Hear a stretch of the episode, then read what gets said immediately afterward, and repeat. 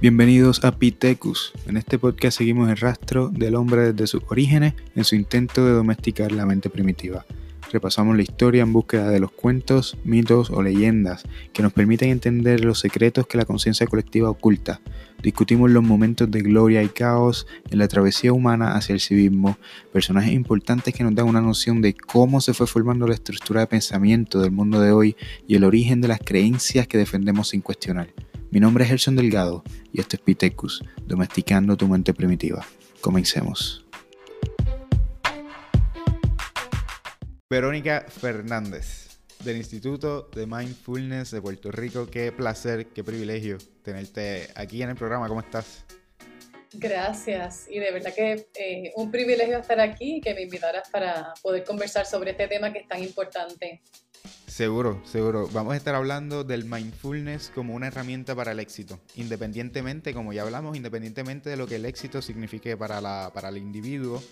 Este, hay herramientas que podemos utilizar todos y que nos podemos eh, usar de ayuda para alcanzar eso que queremos alcanzar o para estar en un estado más habilidoso para enfrentar la vida y, para lograr todo lo que queremos lograr. Quiero que me hables al principio de mindfulness en sus orígenes, de su historia, para traer un poco de contexto.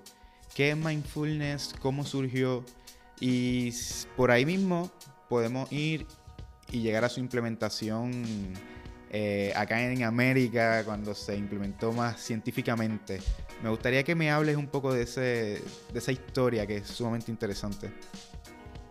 Pues mindfulness es, es, una manera particular de trabajar con nuestra mente, es una estrategia mental em, que tiene muchas definiciones. La misma palabra mindfulness, que es en inglés, em, se está usando en muchos países de habla hispana y de otros idiomas porque es como que recoge mucho lo de prestar atención, es una manera particular de prestar atención.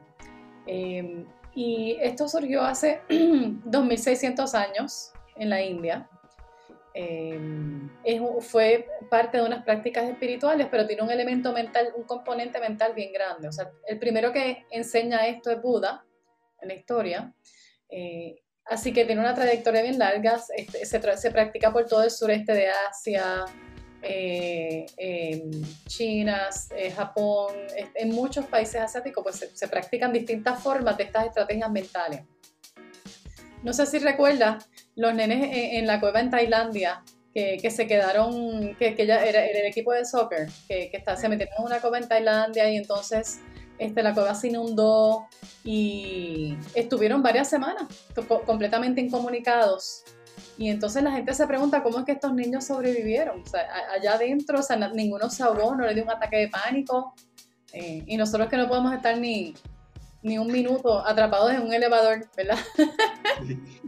y uno de los secretos fue el mindfulness, porque el coach de soccer da la casualidad que, que, que había sido, tú sabes, practicante de mindfulness avanzado y a través de eso fue que pudo ayudarlos a ellos a controlar sus mentes, a calmarse, a, a conservar energía, y poder estar en esa situación. Así que hay, hay culturas donde se practica. Eh, el mindfulness ya es parte ya de su crecimiento, desde pequeñitos lo practican. Así que y hay fotos de los niños en la cueva sentados practicando mindfulness. Eh, mm, así que sí, en, esos países se, se, pues, se practica mucho ya como parte de su cultura. Pero interesantemente, pues hay muchos, muchos occidentales que al final de los años 60, los 70, fueron allá se adiestraron, regresaron y entonces eh, empezaron a, pues, a, crear como unos centros de mindfulness acá y la persona que realmente eh, tiene una influencia grandísima eh, sobre el mindfulness, cómo se enseña acá en Occidente, se llama John Kabat-Zinn, el doctor John Kabat-Zinn, porque fue el que dijo, mira, vamos a, a ver si hacer estudios científicos, a ver cuál es el impacto del mindfulness sobre la salud física, mental, emocional, etcétera. Y eso fue ya hace como 30 años que él empezó con esos, esos experimentos y estudios. Em, cuando él empezó, eh, a él le, estaban enviando los doctores, pues personas, pues casos perdidos, entre comillas. Las personas que tenían dolor crónico, que no se sabía qué hacer con ellos, este, enfermedades, ¿verdad? Que autoinmunes, muchos tipos de enfermedades. Y entonces él lo que tenía era como que la parte de abajo de un edificio donde empezó a hacer todos estos ejercicios con ellos, hacer experimentos y, ver un, impacto bien positivo. En ese proceso, él, saca las prácticas de adiestramiento mental de un contexto espiritual o religioso y las, em, y las empieza a enseñar de una manera secular.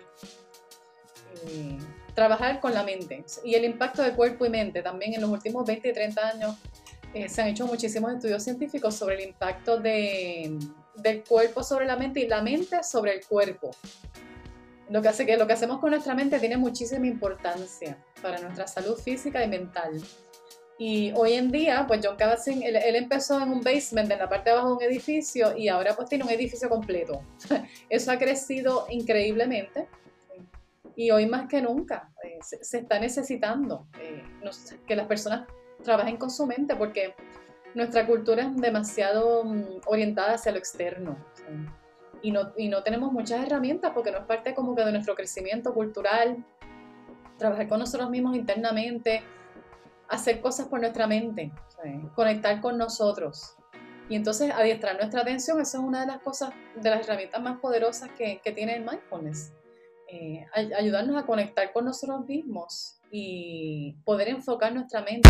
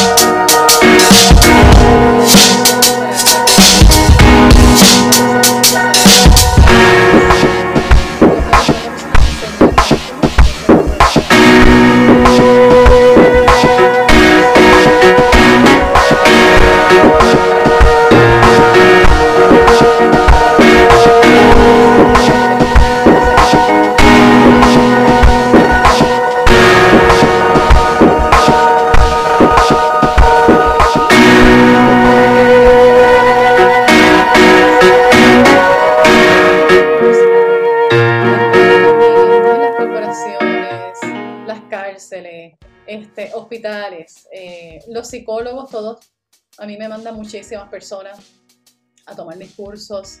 Este, en la psicología, pues están bien conscientes de lo que está pasando con el mindfulness porque ven los estudios y, los resultados positivos de los estudios. Así que, y en muchos países, no solamente en Estados Unidos, Europa, Latinoamérica, mindfulness está ya como que integrándose en la sociedad. Lo, y lo que a mí me encantaría ver es que en el futuro, tú sabes, que que nos enseñen mindfulness desde pequeños, que en nuestra casa sea normal, que conectar con nosotros mismos, al igual que les sacamos el tiempo para lavarnos los dientes y nos enseñan desde pequeños, mira, te tienes que lavar los dientes dos veces al día, eso es importante para, para la salud de tus dientes. Eh, pues, ¿qué tú haces para tu salud mental? Saca unos minutitos todos los días para practicar mindfulness. Eh, cuán importante es nuestra mente, ¿verdad? Claro, eh, es bien interesante, al menos a mí me parece bien interesante que tanto eh, desde la perspectiva espiritual, si se puede llamar así, o desde un contexto científico, ambos lados se ponen de acuerdo en la importancia, en que la importancia está en el interior. Y tanto desde un punto de vista psicológico o más científico, como tanto desde un punto de vista más eh, trascendental, espiritualmente hablando, el punto de balance entre los dos es volver hacia adentro. adentro está lo que importa y, de, lo que está adentro depende lo de afuera. Sin embargo, eh, nunca lo ponemos en práctica. O sea, tenemos los dos bandos que por lo general popularmente hablando, están en contra. El lado espiritual y el lado científico, la gente los divide, los separa y por lo general tienden a, a inclinarse completamente hacia un lado. Sin embargo, en donde al fin se ponen de acuerdo en que lo importante es hacia adentro, ahí como que no, no le damos ese, ese valor o esa importancia. Y a mí me parece bien interesante eso como un fenómeno social. Porque sabemos que como tú, como tú hablas, para eso de los 70, 60, 70 se puso bien de moda y fue un fenómeno social por completo, pero fue desde un punto bien espiritual y lamentablemente fue un momento que entiendo yo le hizo mucho daño al avance y al estudio científico o, la atención científica que se le pudo haber dado. Porque pues apareció mucho charlatán, lamentablemente, eh, muchas desviaciones o muchos experimentos que terminaron en nada, muchos grupos y sectas. Entonces se confundió la cuestión y yo pienso que ese punto fue crítico para que todavía hoy se trate estos procesos mentales de la meditación específicamente con un poco de, misticismo y de, cuando, como tú bien dices, tiene muchos beneficios psicológicos que me gustaría que mencionara ahora, que podemos medir científicamente. Me gustaría que me hablaras de los beneficios eh, físicos primeramente. Eh, ¿Por qué una persona debería considerar y decir, bueno, sí, este, debo separar estos minutos? Eh, al fin, lo he escuchado toda mi vida, pero definitivamente sí tengo que hacerlo. ¿Por qué? ¿Cuáles son los beneficios que yo obtengo? Sí, y siguiendo ese hilo de pensamiento de cómo en los años 70 pues había unas desviaciones y la gente lo veía negativo. Eh, yo tengo amigos que estudiaban en la Yupi en los años 70 y entonces estaban en todo esto y, meditaban y eso, entonces eso era casi como un tabú. Eh, escondido, o sea, ah, vamos a meditar allá detrás de esta cortina que nadie se entere, tú sabes, porque se, se veía como algo, ¿verdad? qué sé yo, tú sabes, trambótico, no sé. Y entonces, Pero eso ha cambiado totalmente. Ahora mismo es como que eso está de moda. antes era como que escondido y eso era para gente extraña. Y ahora es todo lo opuesto, ha, tomado un giro bien grande. Este, ahora es como que sí, yo, yo practico mindfulness, tú sabes. Este, todo el mundo lo habla y, y, la gente se ríe, las personas que llevan mucho tiempo en esto se ríen de qué increíble cómo cambian las cosas. Y, y es como tú dices, estos estudios científicos nosotros creemos mucho en la ciencia y eso es bueno, tú sabes, bueno comprobar que las cosas funcionan, empíricamente.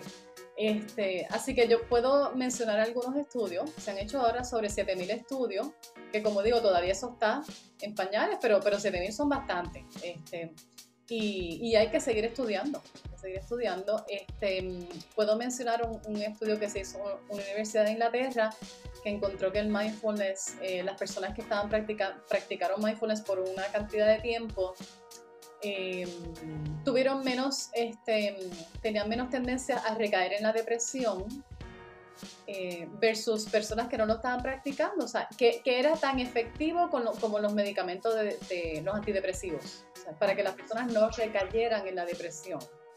Eh, mindfulness lo que ocurre, y, claro, no, estamos diciendo que es un sustituto a los medicamentos, pero estamos diciendo que es bien efectivo, o sea, que puede ser bien efectivo. Em, una de las, de las cosas más sorprendentes del mindfulness y por qué es que funciona tanto es, es porque tiene un impacto bien fuerte sobre el cerebro, unos impactos medibles sobre el cerebro. Eh, si, si, pensamos en el cerebro como que tiene dos partes, así lo ponemos así, ¿verdad? dos manos así para eh, explicarlo de una manera bien sencilla, la parte del frente del cerebro es esta y la de atrás es esta, pues esto que está aquí es la corteza prefrontal, eh, que tiene que ver con la función ejecutiva, con pensamiento lógico, con capacidad de enfocarnos, ¿verdad? La corteza prefrontal. Es la parte más guys.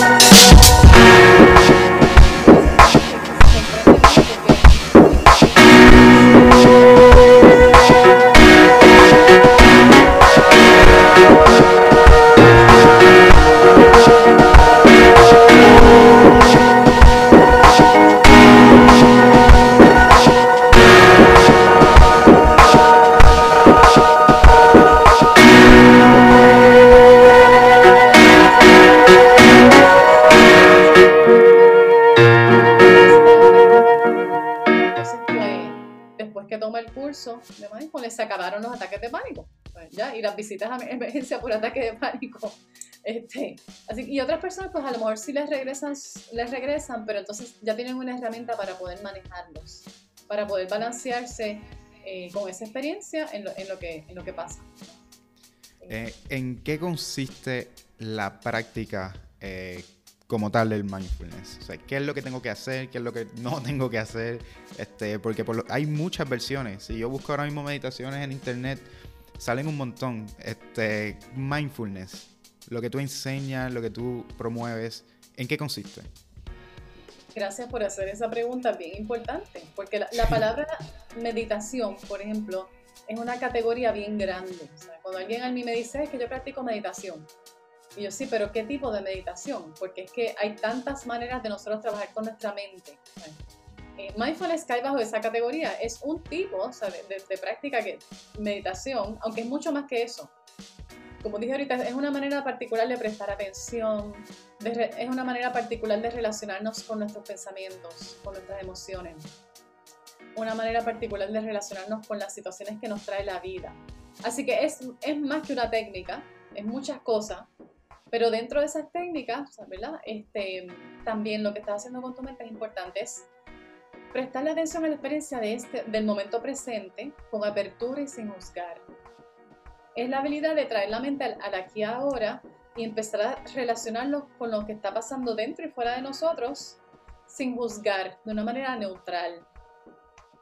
Así que tiene varios pasos. O sea, el, traer la mente al momento presente parece una cosa bien sencilla, pero, pero las situaciones que nosotros pasamos la mayoría de nuestro tiempo fuera del momento presente.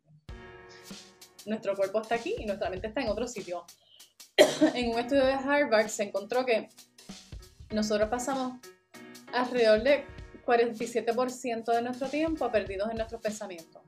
¿Qué quiere decir esto? Que, que mitad de tu día, yo, y yo, yo pienso que es hasta más, tu cuerpo está aquí, tu mente está en otro sitio. Y si tú dices, ahora, estar aquí ahora, quiero estar aquí ahora, eh, tu mente en los dos segundos se va a ir del momento presente. O sea que prestar atención y estar aquí es, más retante de lo que uno piensa y es algo sumamente importante. La calidad de nuestra atención trae calidad a, nuestra, vida, calidad en nuestras relaciones, en nuestro trabajo. O sea, prestar atención es el ingrediente secreto que nos conecta a nosotros y a otros. Em, ¿Cuántas veces en la vida tú has escuchado, presta atención? Mira que prestes atención. Oye, presta atención. O cuántas veces tú le has dicho a alguien, presta atención. Pero, pero alguien alguna vez en la vida nos enseñó cómo prestar atención, cómo enfocar nuestra mente, concentrarnos. Y muchos de nosotros, que estudiamos hace un tiempito ya, nadie nos dijo cómo. O sea, ¿cómo, ¿cómo es que se enfoca la atención? ¿Cómo te adiestras tu mente para prestar atención y concentrarte? Eh, y es una destreza tan importante en la vida. Es importante para nuestro desempeño en los estudios, eh, importante para el desempeño en el trabajo, en los deportes. Se ha encontrado también que mejora el desempeño en mindfulness. En nuestras relaciones, si, tú no prestas atención, también se afectan tus relaciones. Entonces, en el mindfulness, salir trayendo, haciendo los ejercicios de mindfulness, adiestramos nuestro cerebro. Hacemos como una gimnasia mental de seguir trayendo la mente al momento presente, eh, practicando el estar más presente, más conscientes, cultivar nuestra atención. Y esto, pues además de todo, cambia nuestro cerebro y nos da más habilidad de enfocarnos y prestar más atención. Así que eh, esa autoconciencia que hace tanta falta. Cultivar nuestra atención cultiva la autoconciencia. Y la autoconciencia nos puede llevar a la transformación y al éxito. Y al éxito, porque estar más conscientes va a mejorar tu desempeño en muchos aspectos de tu vida. ¿Cómo se hace, verdad? Y eh, tenemos varios trucos. Primero que mindfulness es, un tipo específico de, práctica, o sea que debemos buscar mindfulness específicamente. Y mm, trucos para traer nuestra mente al momento presente, estar aquí, eh, y empezar a, estar más cómodos ¿no? con, el momento presente y con nosotros mismos. Eh, eh, uno de los trucos es tener un ancla, algo en lo, que posar tu atención, algo que está ocurriendo aquí ahora, tú posas tu atención sobre eso y cada vez que tu mente se va al momento presente, vuelve y las regresas. se va otra vez, vuelve y las regresa. O sea, la mente le encanta viajar y eso es normal, pero tú te das cuenta, espérate, me fui, déjame regresar aquí ahora. Em, y entonces, pues hay muchas maneras, de, dentro del mindfulness hay muchas maneras de practicarlo. Hay anclas internas, como por ejemplo nuestra respiración. Trae tu atención a, tu respiración, a sentir las eh, olas rítmicas de tu respiración. Y cada vez que tu mente se va, vuelve y la traes de nuevo otra vez a sentirlo. O sea, usamos nuestro cuerpo como ancla. Que no es, no es lo mismo entonces que controlar la respiración. Es solamente notar la respiración. Sí, sí, gracias. Eso es importante. Es, aprender a notar nuestra respiración sin controlarla. En este tipo de práctica, la meta no es controlar la respiración, es hacernos conscientes de ella y mantenernos en este momento observándola, sintiéndola, sintiéndola, donde la sentimos más vívidamente. Hay personas que la sienten más vívidamente en su abdomen, otras personas en su pecho, otras personas en la nariz. Y entonces, ese es un ancla. Por ejemplo, hay otras como sentir la planta de nuestros pies. Hay personas que sentir la respiración, pues quizás no es tan cómodo, o no, se les hace difícil prestarle atención, pues podemos sentir la planta de los pies y estar un rato sintiéndola, aquí ahora. Y eso va trayendo nuestra mente este, y enfocándola en este momento presente. E, el ancla ayuda a que la mente esté aquí y que podamos ver qué está pasando dentro de nosotros. Yo creo que es sumamente poderoso esta práctica y no, la sociedad, o sea, en general no estamos dándonos cuenta de los beneficios tan grandes que podemos sacar de esto. El más fuerte que me viene a la mente ahora es simplemente la capacidad de, yo decidir eh, dejar todo de momento y, detenerme. Eh, yo estoy decidiendo conscientemente detenerme y simplemente estar aquí en el momento y ser. Y, y eso es una capacidad en un mundo que nos está exigiendo cada vez más, un mundo que está cada vez más lleno de cosas que nos están distrayendo, que estamos teniendo, mientras más avanzamos en la vida, más responsabilidades, más cosas que hacer, nuestra agenda se sigue llenando. Tener la capacidad de yo decir, eh, yo tengo un cierto control sobre mi vida, sobre mi experiencia en la vida. Y aparto todo porque este momento es para mí. O sea, es una capacidad bien grande que definitivamente se, ese, esa misma capacidad te entrena para poder reflejarla en, distintas en distintas actividades. De momento eh, comienzo a tener control sobre, sobre mi cuerpo de que no, yo me voy a sentar aquí y quiero pararme y quiero hacer otra cosa, pero estoy sentado. De momento comienzo a tener control sobre mis pensamientos. De momento comienzo a tener control sobre las cosas que digo y me hago más consciente de las cosas que estoy diciendo. Y eh, si sacamos un texto de la Biblia, por ejemplo, que dice que de la abundancia del corazón mana la boca, hay una, hay una conexión entonces entre las cosas que yo digo y, mi experiencia interna. Me hago consciente entonces de cómo estoy procesando la vida, las experiencias dentro de mí. Qué cosas estoy distorsionando, qué cosas estoy generalizando. ¿Sabe? E, es una sensación de detenerse, de quietud, que te da perspectiva algo que a mí me sucedió y me gustaría que hablara sobre ese fenómeno, a ver si se repite mucho, es que cuando tú comienzas a practicar eso, quizá en la las primeras prácticas te sientes muy bien y dijiste, pasaron 5, 10 minutos y no me di ni cuenta, lo hice perfecto. y de momento sigues practicando y te das cuenta que te sigues perdiendo los pensamientos. Y pasaron dos meses practicando y cada vez te das cuenta que te pierden más en los pensamientos. Y hay una sensación de que practico más, pero me estoy perdiendo más. En el caso mío, yo me di cuenta que no es que me, no es que me estoy perdiendo más, quizás siempre me perdí igual, pero ahora me estoy dando cuenta de que me estoy perdiendo los pensamientos. Y yo creo que ahí es donde está el verdadero avance, cuando tú empiezas a decir, me fui, y, vuelves y traes acá. Me gustaría que hablara sobre ese fenómeno. Gracias, y sí, eh, eso me invito, tú llegas a una conclusión que, que han llegado los estudios es curioso porque han hecho estudios de personas que practican mindfulness, eh, comparando, ¿no? conversar con ellos sobre sus prácticas. Una persona que practica mindfulness una, por, un tiempo prolongado y otra, una persona que no. Y lo curioso es que las personas que practican mindfulness sí reportan irse del momento presente mucho más que los que no tienen mucha experiencia con el mindfulness. ¿Por qué? Porque no es porque los otros no están viajando. Todo el mundo está viajando, pero no se están dando cuenta que están viajando, que su mente está viajando. Mientras alguien que practica mindfulness se está dando cuenta eh, de que su mente se fue, te das cuenta más rápido. Y eso en sí es un momento de, mindfulness o presencia mental, como a mí me gusta llamarlo en español. Eso es un momento de presencia mental. En el momento que te fuiste, te puedes hasta felicitar porque es un momento de presencia mental. Ah, espérate, me fui regreso. Por eso es que este proceso es sin juzgar. Esa parte de no juzgar es importante. porque a veces y me gustaría, me gustaría hablar de eso más adelante. A fustigarnos, tú sabes, porque me fui o lo que fuera, pero, pero irse normal y lo importante es darnos cuenta y regresar con amabilidad a este momento. Y hay, personas que tienen esta experiencia también, a veces al principio. Hay personas que les pasa que al principio, cuando se sientan y empiezan a, a practicar mindfulness, se sienten que están perdidos todo el tiempo en sus pensamientos y piensan que, que están teniendo más pensamientos que antes. Y entonces, y volvemos otra vez, no es que estás teniendo más pensamientos que antes, es que te estás haciendo consciente de, que te estás teniendo todo tipo de pensamientos y estamos perdidos en nuestros pensamientos. Nosotros pasamos mucho tiempo perdidos en, en nuestras historias mentales, en nuestras películas mentales.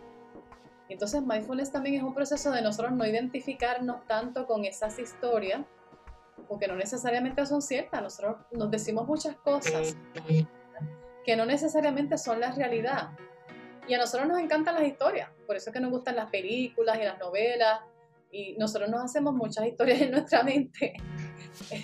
y hay un estudio que me gusta siempre mencionar, que encontró que 85% de las cosas por las que nosotros nos preocupamos no ocurren.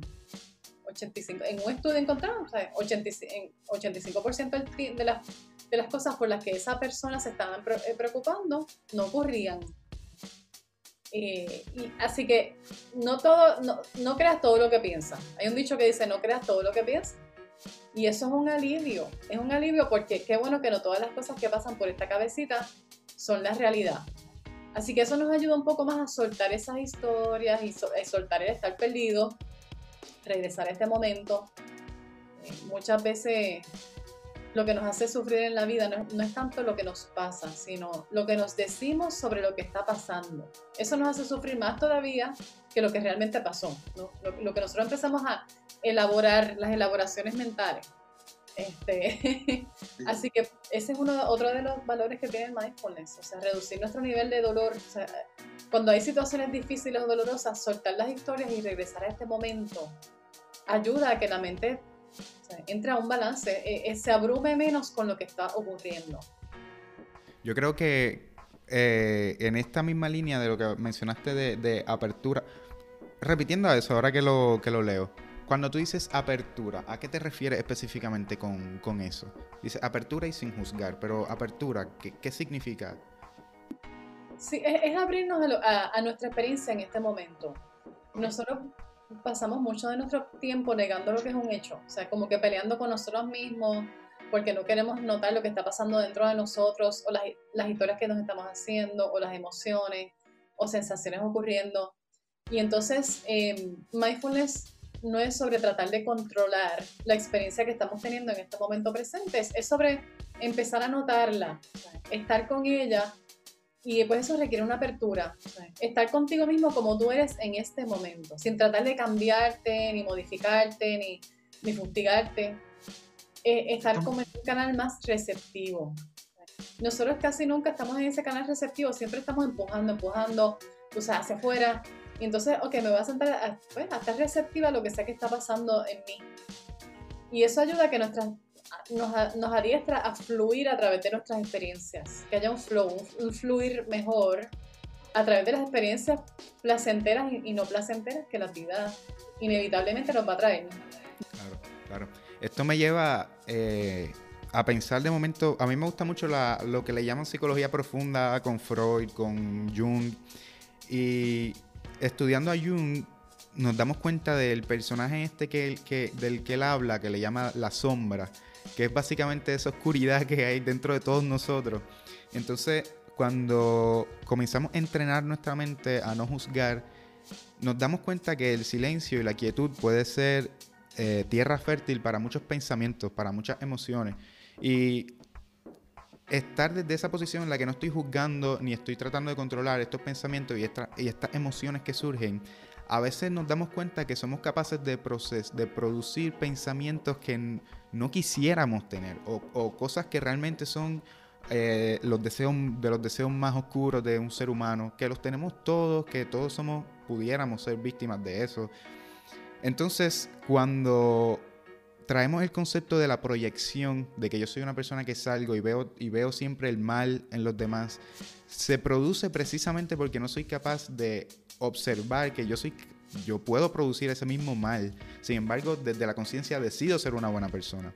Pero ser capaz de observar la sombra, como le llama Jung, esa parte oscura dentro de, de nuestro propio ser, nos hace ser capaces de aceptarla, decidir no ser eso y ser capaces de ver lo bueno en los demás. O sea que esto es una práctica que yo estoy realizando solo en mi casa, en mi habitación, donde sea, un momento bien privado. Sin embargo, sus beneficios son más allá de, lo que yo mismo siento, lo que sino cómo yo percibo a los demás. Cambia entonces la interacción que yo tengo con, los con las otras personas. Este, me parece una cosa sumamente poderosa. También cuando trabajamos eh, la aceptación, el juicio, la apertura, quiero llegar al tema de la muerte. Eh, no sé si tú has visto, hay, un, hay una serie en Netflix que se llama The, Midnight Gospel. Es una serie animada. Pero es, una cosa tremenda. Es como si. Eh, originalmente es un podcast. Y se hizo como una serie animada con varios episodios. Y el último episodio eh, se trata de mindfulness. Se llama Desde Adentro. Y entonces en este episodio, Duncan, que es el personaje principal, está entrevistando a su mamá. Y en el viaje artístico de la animación, pues tienen una, una escena bien hermosa, pero se trata de la muerte. Para el tiempo que, ellos tuvieron esa entrevista en vida real, eso fue como tres semanas antes de que la mamá de él, muriera eh, por un cáncer. Entonces, eh, la conversación es sumamente deep, es bien profunda, porque ella te está trayendo cómo acercarse más a la muerte la, ha hecho sentir más viva, la ha, hecho, la ha traído más al presente. Y es una forma, te recomiendo mucho, al menos ese capítulo, es una forma bien, lo explica de una forma bien hermosa. Me gustaría que tú nos hablaras de cómo a través del mindfulness, de la aceptación, de no juzgar, podemos trabajar algo tan doloroso, inevitable, desastroso en algunos casos, como es la muerte, la muerte de un ser tan querido en el caso de, de, de, Duncan, de su mamá, o sea, es un caso fuerte. ¿Cómo podemos trabajar eso? Sí, y la verdad que todo lo que es el duelo es algo que toma tanto tiempo. Eh, mindfulness viene, siempre viene acompañado no solamente sobre prestar atención, estar en el momento presente, pero como con unas actitudes con las que estamos prestando atención. Y mm, una actitud amable, ¿no? También amabilidad hacia nosotros mismos, nuestros procesos, aceptación, este, mm, aceptando las partes de nosotros, como tú dices, la luz y la, y la sombra, todo, y, también aceptando las, todas las emociones que están pasando a través de uno, ya sean eh, placenteras o dolorosas, porque las emociones dolorosas siempre van a ser parte de nuestra experiencia como seres humanos. Y en el mindfulness eh, hay gente que piensa que hacer estas prácticas es como para, para no sentir, para eh, desconectarse totalmente de sus emociones. Y eso no es realista. no, importa, no, importa lo que nosotros hagamos, siempre va a haber emociones dentro de nosotros. de un tipo, de otro, eso, eso, está fuera de nuestro control totalmente. O sea, yo no puedo decir, por más que yo diga, se acabó mi dolor, lo puedo decir mil veces, pero el dolor emocional va a estar ahí. Así que es una manera particular de relacionarnos a nuestros, nuestras emociones, nuestros procesos, compasiva, cálida, amable. Cuando nos traemos al momento presente siempre debe ser de una manera amable, con nosotros mismos. Es una manera de sostenernos a nosotros mismos. Es una calidad de atención eh, que, es, que es compasiva, cálida, este, amable. Y entonces sostenernos en nuestro dolor con esa calidad de atención. Y es una calidad de atención que siempre está ahí para nosotros, que no nos abandona cuando estamos teniendo experiencias dolorosas, desilusiones, eh, muertes. Hay una manera en que nos podemos relacionar con nosotros mismos. Así que, y eso pues, e, eso es parte del mindfulness. Nosotros en nuestra sociedad tenemos una tendencia bien grande a tratar de negar, resistir, tapar todo lo, que es doloroso o difícil, aunque es parte de la vida. Y entonces eso hace las cosas peor, porque si nosotros ponemos una, ponemos una resistencia, no, que no quiero bregar con eso, tú sabes, eh, hay otras sociedades que hablan más sobre la muerte, o sea, que este, este, como tú mismo estás diciendo en el Midnight Gospel, hay otras sociedades como por ejemplo, este, no sé, México por decir, tú sabes que se, que se habla mucho de los muertos y el Día de los Muertos y no sé qué, como que nosotros podemos cambiar un poco la relación que tenemos con la muerte, porque la muerte es, es parte de la vida. Y el dolor también. Eh, no hay manera de, de, ponerle azúcar encima, tú sabes, al proceso del duelo. Es algo que va a tomar tiempo. Y lo mejor que nosotros podemos hacer es, es aprender a sostenernos de esa manera compasiva y amable eh, ante todos nuestros procesos, Como, que como seres humanos vamos a tener. Las 10.000 alegrías, las 10.000 tristezas van a ser parte de la vida. Entonces, pues, eh, como en nuestra sociedad pues negamos mucho todo lo que es doloroso, pues no tenemos como que mecanismos para aprender a sostenernos ante el dolor. Algo que nos dé un poquito de mm, compañía a nosotros mismos, lo mejor que puedo decir. Podemos ser nuestros mejores amigos en los momentos dolorosos de la vida. Y a veces que, que, que es en esos momentos que peor nosotros nos tratamos. Cuando peor la estamos pasando, peor nos, nos tratamos a nosotros mismos. Nos fustigamos, tú sabes, y nos decimos unas historias terribles. Y, y entonces, pues el mindfulness nos ayuda a desligarnos de estas, de estas cosas que nos estamos diciendo y, y estar con nosotros y acompañarnos de una manera particular.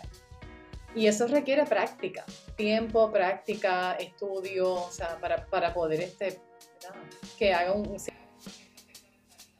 Eh, eh, como programador neurolingüista, yo respeto siempre lo que es el metamodelo del lenguaje, cómo la persona expresa sus procesos internos y qué palabras utiliza para, para definir lo que está corriendo internamente. Hay personas que si tú le preguntas qué es la vida para ti, pues puede que te digan que, es una guerra donde hay que evitar ciertas cosas y pelear, y tiene ciertos valores y ciertas creencias alrededor de ese significado de que la vida es una guerra, que ayudan a esa persona a, sobresalir y a, ser exitoso en lo que sea que esa persona haga. Hay otra persona que si tú le preguntas qué es la vida, prefiere decirte que, un, que la vida es un campo, no sé, un sitio que hay que disfrutar, que hay que estar, que, que tú no debes eh, pelear contra las cosas, sino que debe aceptarlas para entonces estar en una posición de, cambiar la situación. Pero a pesar de que yo respeto mucho eso, siempre trato de que la persona, la misma persona tiene que hacer el cambio y darse cuenta, entienda la importancia de aceptar una situación o de aceptar cualquier cosa y, y, que tú entiendas que no tienes que estar de acuerdo con algo para poder aceptarlo. Y entiendo que precisamente la aceptación es lo que te posiciona eh, desde, un punto habilidoso para trabajar la situación, la aceptación. Y el hecho de que tú puedas extrapolar el mindfulness y aplicarlo, por ejemplo, cuando te, estás comiendo algo y aceptar el, eh, cada bocado. O sea, yo, estoy en un viaje ahora mismo llevando a que yo estoy aceptando los sabores que están entrando en mi boca, los estoy notando y no, estoy haciendo juicio sobre ellos, estoy aceptando los movimientos de mi boca, estoy sintiendo cómo eh, saliva, todo, cómo este mecanismo trabaja y funciona.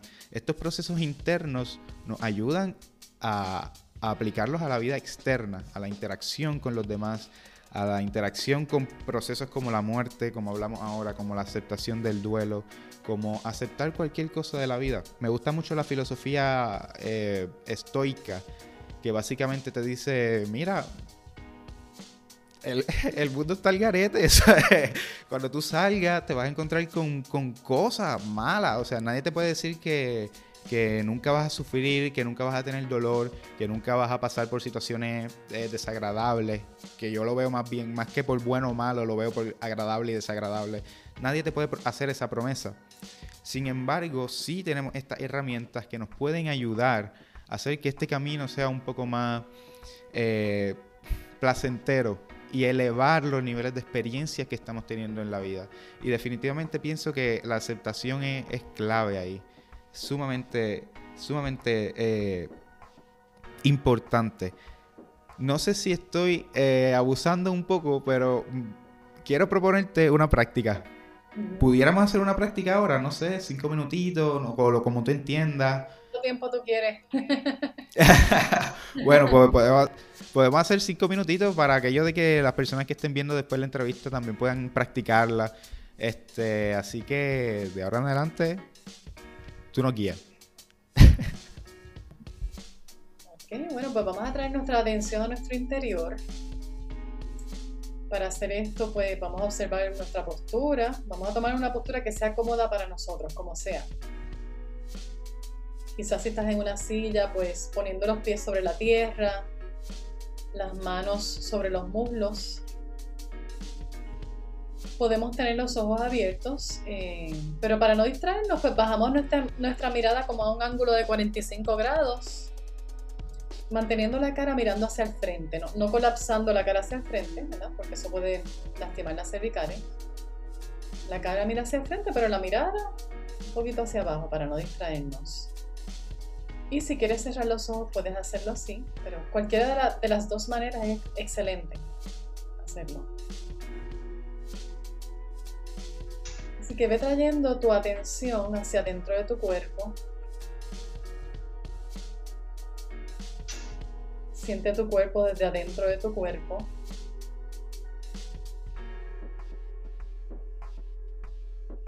Nota el mar de sensaciones ocurriendo en tu cuerpo ahora mismo. Puede que haya vibración, calor, frío, pulsaciones.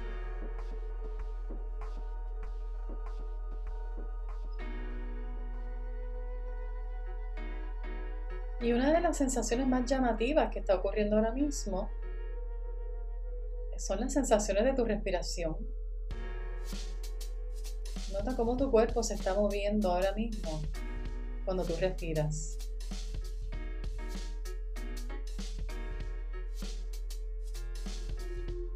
Nota cómo el cuerpo se expande cuando inhalas se contrae cuando exhalas.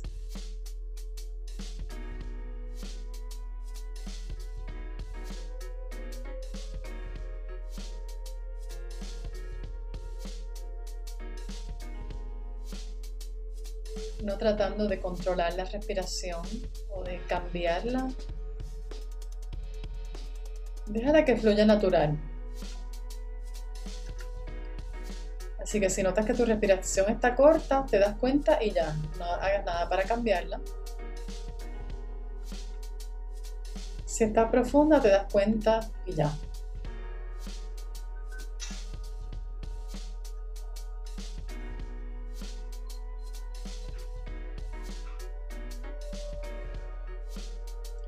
Si se te hace un poco difícil sentir tu respiración, puedes poner una mano sobre tu abdomen Notar cómo esa mano se mueve cuando respiras.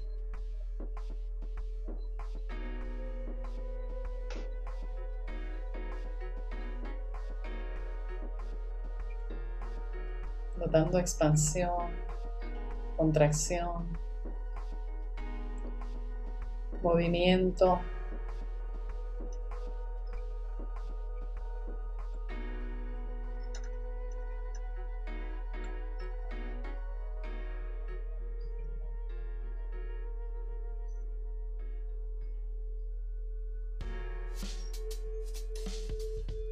Subiendo, bajando.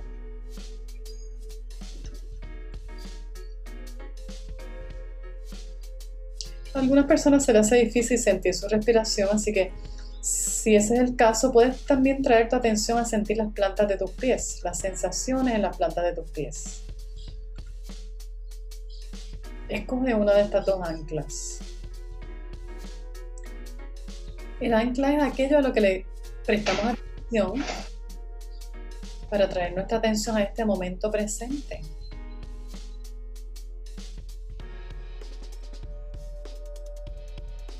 Así que si el ancla la respiración, quizás buscando un lugar en tu cuerpo donde más claramente sientas la respiración. Hay personas que la sienten en su abdomen, fuertemente. Hay otras personas que la sienten más en el pecho.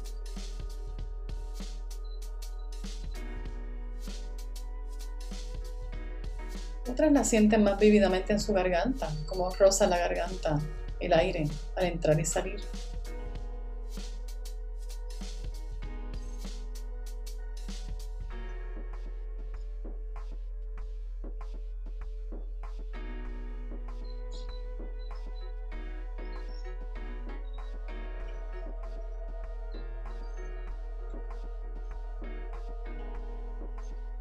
Y al hacer esto vas a notar que a veces tu mente empieza a viajar, empiezas a perderte en pensamientos o en conversaciones internas.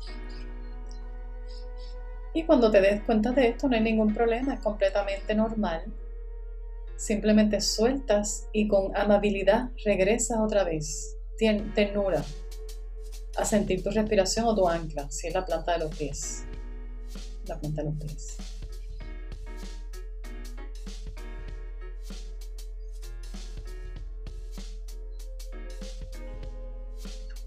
Y todas las veces que tu mente se vaya de este momento presente, te das cuenta, sueltas y regresas con amabilidad a prestarle atención a la experiencia del momento presente, con apertura, sin juzgar, notando tu paisaje interno, tu clima interno, qué está pasando dentro de ti. Date cuenta lo que está en tu cuerpo, tu mente, tus emociones, a la vez que respiras conscientemente.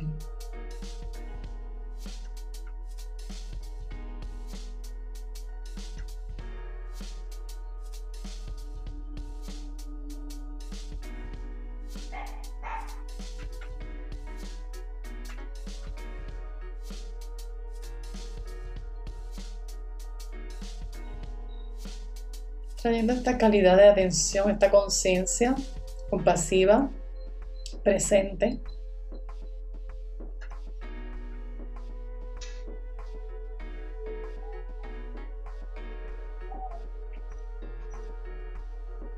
Dejando que lo que está aquí esté aquí. No trates de cambiar lo que está, sino déjalo fluir.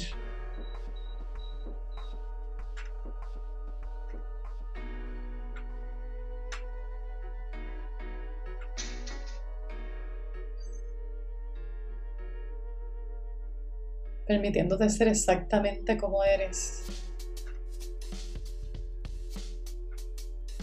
Aceptándote exactamente como eres en este momento.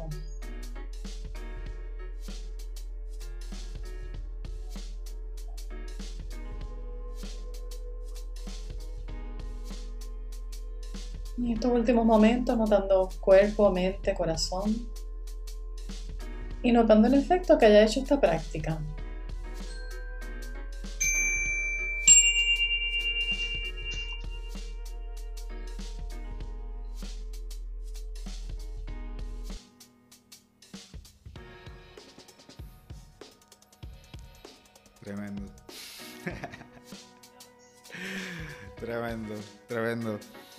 Este, oye, yo he hecho algunas prácticas donde utilizan el elemento de la imaginación.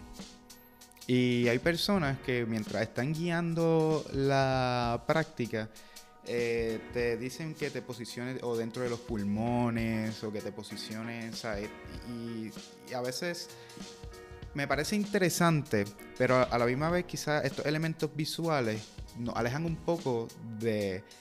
Aunque siempre está atachado a la sensación, la idea de viajar a los pulmones y sentir la respiración ahí. ¿Cómo tú, tú utilizas ese elemento de la imaginación o prefieres no, no utilizarlo? Sí, la verdad que no lo utilizo mucho y precisamente por eso, porque como que nos saca un poco de la experiencia y la gente se pone a viajar o sea, con la imaginación. Este, así que no utilizo mucho lo de la imaginación. Quizás te puedo decir, pues siente. Yo, yo, me, yo me enfoco mucho más en las sensaciones, conectar con las sensaciones de tus pulmones, las sensaciones de X, Y o Z. Este, nos ayuda a conectar un poquito más. Digo, si, si estás conectando, ¿verdad? Lo que estás sintiendo con imaginar cómo se vería, pues quizás, pero no mucho más allá de eso. O sea, yo, yo por ejemplo, no hago Em, para nada visualizaciones donde le digo a la gente, pues visualiza que estás en una playa frente al mar. Eso es, pues, son otros métodos que funcionan también, o sea, pero no son mindfulness. Ya, ya eso te está alejando un poco de tu experiencia en este momento. Y mindfulness es conéctate contigo. ¿Qué estás sintiendo ahora? ¿Qué está pasando dentro de ti? Fluye con eso. Es aprender Este, a, a, fluir con lo que está pasando dentro de nosotros y conectar. Vivimos muy desconectados de nosotros. Así que, y mindfulness es la capacidad de estar con lo que sea que está ocurriendo dentro de ti. Eso es una capacidad que hay que desarrollar. es inevitable que vamos a, pasar miles de, de, de, experiencias, ¿no? Y qué bueno tener ese, ese mollero, esa fortaleza de poder estar con nosotros en esos momentos, lo que sea. Y los de disfrute, o sea, disfrutar al máximo, o sea, cuando estamos disfrutando. Eh, si las personas se quieren comunicar con el Instituto Mindfulness, contigo, quieren tomar las clases, ¿cómo lo pueden hacer? Pues pueden ir a nuestra página de internet, institutodemindfulness.com o pueden ir a la página de Facebook que es Mindfulness Puerto Rico. En Instagram estamos como Mindfulness PR. Así que en cualquiera de estas opciones nos pueden ver y van a ver el logo Instituto de Mindfulness. De verdad que les recomiendo. Yo tomé la primera de, de los cursos y es una experiencia que es que no te son muchos beneficios, o sea, eh, realmente vale la pena, es algo que tú puedes aprender y llevarlo a tu casa, tú puedes aprender y llevarlo a tu trabajo, eh, puedes impactar otras vidas conociendo esto, pero sobre todo la tuya. Es sumamente importante que nosotros estemos en un estado habilidoso si queremos ayudar a otras personas. Así que, Verónica, un millón de gracias por aceptar la invitación, por esta conversación tan tremenda. Sé que al público le va a encantar, le va a ser de mucho beneficio, así que espero que se repita. Gracias, muchas gracias, Gerson. Verdad que para mí sea.